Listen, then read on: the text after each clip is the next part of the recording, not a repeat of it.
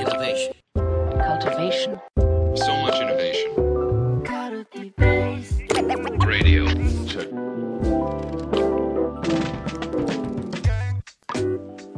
皆さん、こんにちは。皆さん、こんにちは。安西です。みなべです。はい。というわけで、ガックベースラジオやっていきたいと思いますが、やっていきましょう。たまには僕からちょっと相談していいですか？あ、いいですよ。何でもいいですよ。どんとこいそ。う、ちょっとね、聞きたいことがあって、まあ、はい。ママネージャーの、ね、スタンスとかパフォーマンスの話はちょいちょいしてますけど、うん。結構最近僕の中で気になってることがあって、はいはいはい。結構まあ僕らみたいなまあ若いベンチャーだと、うんえー、なんだろうな。えー、まあ結構まあ年齢っていう意味でも若いし、はい。えー結構その、そんなにこう他社でいろいろこう経験を経てマネージャーになるってよりかはもう割とうんも突貫で若くしてプレイングマネージャーになってみたいなこういろんなことが起きるじゃないですか。で、そうすると、こう、マネージメントとして、まあ、熟しきっていないけれども、まあ、ロール上、マネージャーになり、で、はいはいはいそうすると、でも、中途で即戦力の人とかがね、ジョインしてくださってうんとかっていうと、まあ、必然的に、えっと、わ若いまま自分より年齢が上だったりとか、うん。えっと、優秀だったり、強力なプレイヤーをマネジメントしなきゃいけなかったりとか、うん。結構まあ、そういう構造って起きるじゃないですか。はいはいはい。で、そういう時に、めっちゃ自分もプレイヤーとしてやりきったわけじゃまだないから、うん。なんかこう、お教えるようにもまあ教えられるわけでもないし、でもマネジメント責任を負ってちゃんとこうマネジメントしていかなきゃいけないしって時に、はい人材育成がハードルになるってことあると思うんですよ。はいはいはいはい。うん。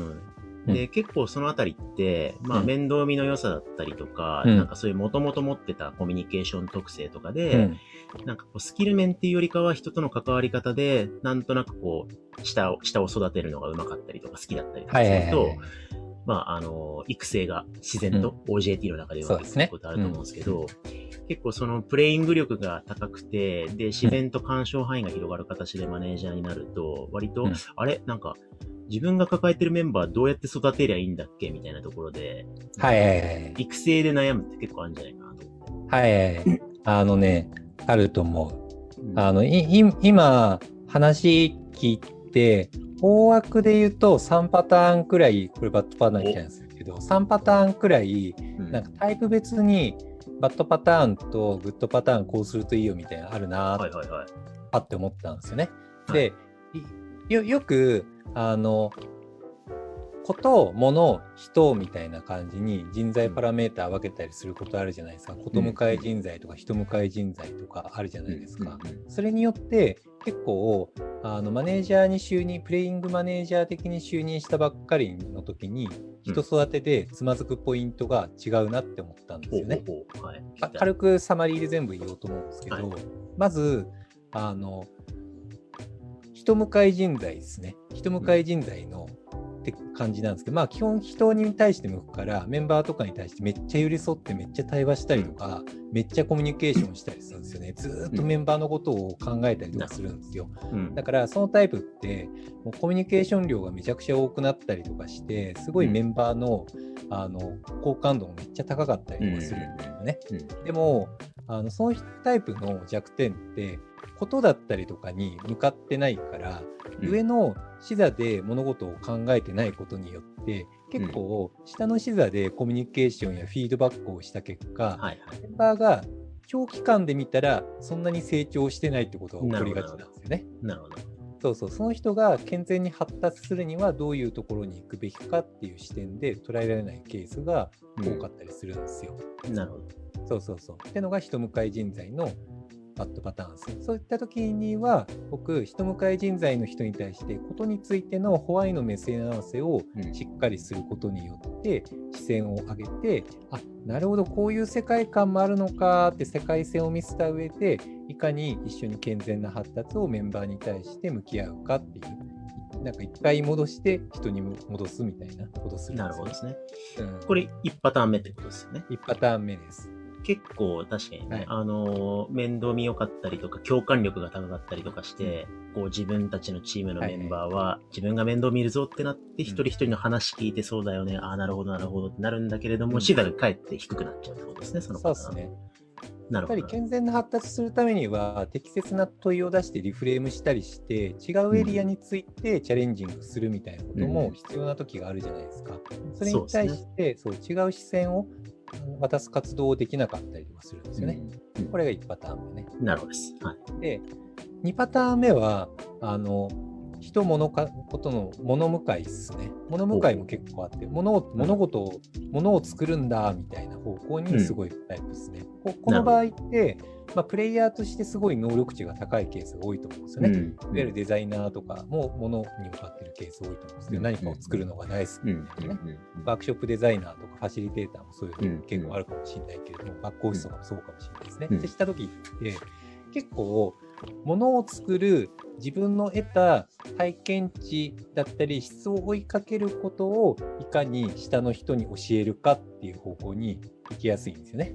なるほど。自分の美しいこのオペレーシングをいかに継承するかっていう方に行きがちなんですよ。うん、うん。うん、これ結構あのまあトッププレイヤーの人とかで起こりがちなんだけど、まあ、グッドパターン的にはなんか業務プロセスだったりとか、ハウだったりとか、クオリティ追求能力みたいなのが、うん、あの伝承されやすいんだけど、バッドパターン的には、ある種、その物向い人材のややあの劣化したスキルみたいなのがみんなに伝承されてしまって、ピラミッド構造がなんか職能組織的な感じにできちゃうっていうのが、なるほど。なるほど面白いことにはならないケースがあったりする。なるほど。うんなんか実は他の人の方法論がなんか優れた宝石みたいなのがあるんだけどそれが消し込まれてしまって、うん、なんていうかコピー的な感じな組織になっちゃうってことがバッドパターン的にあるとですね。要はその人のポテンシャルに合わせた育成ができなくなるなるほどですね。うん、職人コミュニティのまあ親方による徒弟性みたいな感じになっちゃうってことですね。そうです、そうです、そうです。なるほどね。結構なんか旧来なデザイン会社とかはこういう傾向が強いんじゃないかなって、ね、まあそうかもしれないですね。クリエイターチームとかでそういう傾向あるかもしれないですね。すごい強いと思います。はいはいはい。なるほど。そうそうそうそう。だこのポテンシャルをいかに発揮させるかっていうのが重要だから、うん、なんかそもそもなんか重要なのってその人のスキルだったりとかプロセスとかを完全継承することじゃなくってその人と同じような成果を出せるようになるのが大切なので、そういったなんかそれぞれのポテンシャルを発揮させるための場作りって何だろうねみたいなのをそのマネージャーと一緒に対話してリフレームしていくことが多いですね。うん、なるほどですね。はい、はい、それがパターン2ですね。そう、パターン2。で、はい、パターン3つ目が、こと向かい人材ですね。そうこと向かい人材マネージャーって、あのね、すごい頼もしいんですよね。ホワイをちゃんと見据えながら、経営経営者からすると経営手法だったりとか、事業手法をちゃんと向き合ってくれて、パートナー的に寄り添ってくれたりするんですよ。で高い時代ディスカッションして、なんか一緒に動けたりとかするんですよね。で、いや、今こうするべきですねみたいな、すごいな頼りになるんだけど、うん、でも、その人の抱えているメンバーからすると、そうでもないことが多くって、あまりにも経営主語とか事業主語で話しすぎるがゆえに、その人の中で、今こうするべきだな、ここは問題で、こういうハウを取るべきだな、みたいな感じになるんですよね。結果、はい、もうその人の中で、いや、もうホワイに対して取るべきハウはこれってなってる結果、うん、ハウ依頼製造装置になってることが多いんですよね。だから、下のメンバーが案外疲弊したりとかすることが多いんですよ。なるほどね。なるほどね。そう。じゃあ、経営層とか、そのマネージャーの上から見ると、ちゃんと上流のホワイを理解してくれて、ことを推進してくれてめっちゃありがたいんだけど、はいうん、メンバー視点からすると、うん、なんかちょっと文脈の読み切れないことの、なんかオペレーターになりやすいみたいなところもあるんですかね。そうですね、そうですね。例えばあの営業管理マネージャーとかなんかイメージすると分かりやすいんで、ね、なんかこういや経営をこういうふうに事業を発達させるべきっしょみたいな、オペレーティングはこうだ。じゃあお前らこれをやれみたいなちょっと軍隊的になりやすいんですよね。なるほどね。こと向かい人材。でしかも、こと向かい人材タイプの人って結構あのマッチョ的な思考になることが多くって、はいはい、ハウを渡した後に、いえいえ、お前、怖い理解してないからでしょみたいな、ちゃんと壁打ちして自分から来なきゃみたいな 議論になりやすいんですよ。あなるほど。はい。はい、かかかそうですね。そうなんですよね。だから、うんなんかちょっと昔のイケイケベンチャーとかだと、なんかいわゆる上の人たちとかマネージャーがこと向かい人材タイプがめっちゃ多くって、のいやもう来いよ、お前来いよみたいな感じで、フィードバックを バンバンマネージャーからして、でそこに対して突き上げて、人が生存するみたいな、なそういう考え方になりやすいんですよねど。。なるほどね。でそそういう人の場合って結局ホワイについてメンバーと対話するってことをしてないんですよね。うんうんうん。経営者だったりとか上の人とか横のトップマネージャーの人とホワイについて確認をしてでハウを自分の中で考えて落とすってフローになっちゃってるんですよ。うんちゃんとメンバーとホワイについて対話をしメンバーに対してハウを考えさせるっていうそのシンプルなアプローチを自分の感覚値としていかに身につけてもらうかっていうのがめちゃくちゃ大切ですね。うん、なるほど。そうそう。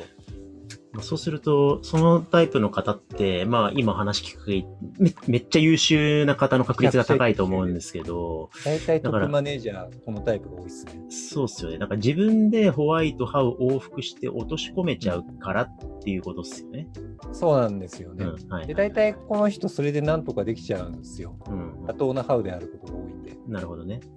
うん、わざわざメンバーと連携したり対話しなくても、なんか適切なハウが落とせちゃうから、メンバーレイヤーとのコミュニケーションがハウの分担だったり、ハウのお渡しになっちゃうみたいなですか。そうそうそう。ねでしかも短期的に見ると、その人が考えたやつの方がメンバーより確実に良かったりするんですよね。まあまあそうですよね。はい。うんでも、そうなってくると、どんどんこう育成がはかどらなかったり、その人になんかこうタスクだったり、ロールがどんどん乗っかっちゃって、中長期的に見ると死ぬんですよね。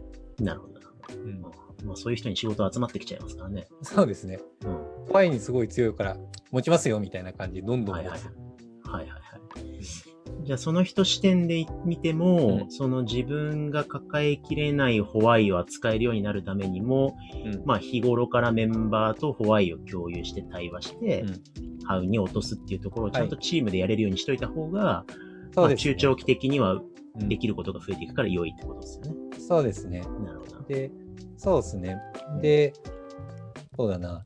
まあ、よくやるやつとしては、その、結局、その人がチーム状況的にちゃんとメンバーと向き合わないと、えっと、物事が推進されない状態みたいなのにすることはありますかね。なるほどね。ななんか、例えば、経営チームだったりとか、なんかけ、なんだろう、大企業でもどういった企業でもいいんですけど、経営役員陣と話していて、そこで意思決定して落とすみたいになった時に、そこのグループじゃないところで、例えば、まあ子会社でも何でもいいんですけれども、自分でちゃんと考えて、で、周りと話し合ってやらないと進まないような状態とかに任命したりとかすると、ううんまくいくことはありますね。なんですね。うん。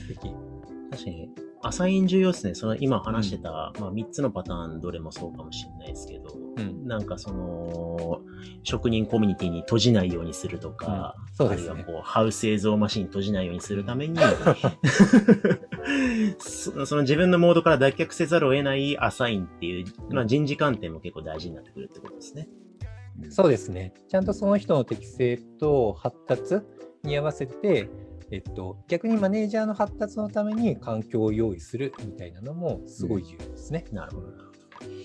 えすごいですね。突然振ったのになんか、準備されてたみたいなプレゼンが出てきて、はい、その場で考台本えました。台本あったんかなみたいな。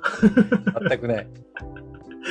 これ、こういうこことこそあれじゃない？カルティベースの記事とかにちゃんと書いた方がいいんじゃないですか？本当に？いや、でもこれねうんうん、し僕ね、口頭で話す方がね、パッパッパって出てくるんですよね。ライティングでパッてこう、ペーパーとか書こうとすると、あんま出てこないんですよ。確かに確かに。うん。これちょっと、編集チームにこの音源渡して記事にしといてもらおうかな。妙に、妙に構造化されてたから、そのまま見出しにして記事にしたら。そう、あの、うんマネージャー育成だったり、マネージャー研修とかもまあ仕事にしてるんで、はいまあこういう傾向あんだよなってパッてリフレクションして話しました。なはい。いいですね。ありがとうございます。大変参考になりました。はい。でも結構、あの、はい。程度に差はあれ、なんか、うんね、人によってこのパターンかもとか、これとこれ両方ちょっと入ってるかもとかありそうだし、はい僕も聞いてて、はいなん。か自分がチームマネジメントしてる時ってどっちかというとうん僕やっぱ職人的にはいはい。暗黙知を背中で見せて人を引っ張るみたいな傾向にあったりとかしたから、結構人によってどれか偏るんじゃないかなと思うから、はいメタ認知としてもいいかもしれないですね。はいはい。そうですね。そう思います。なのでぜひちょっと参考にしていただければ幸いです。はい。はい。というわけでありがとうございました。ありがとうございました。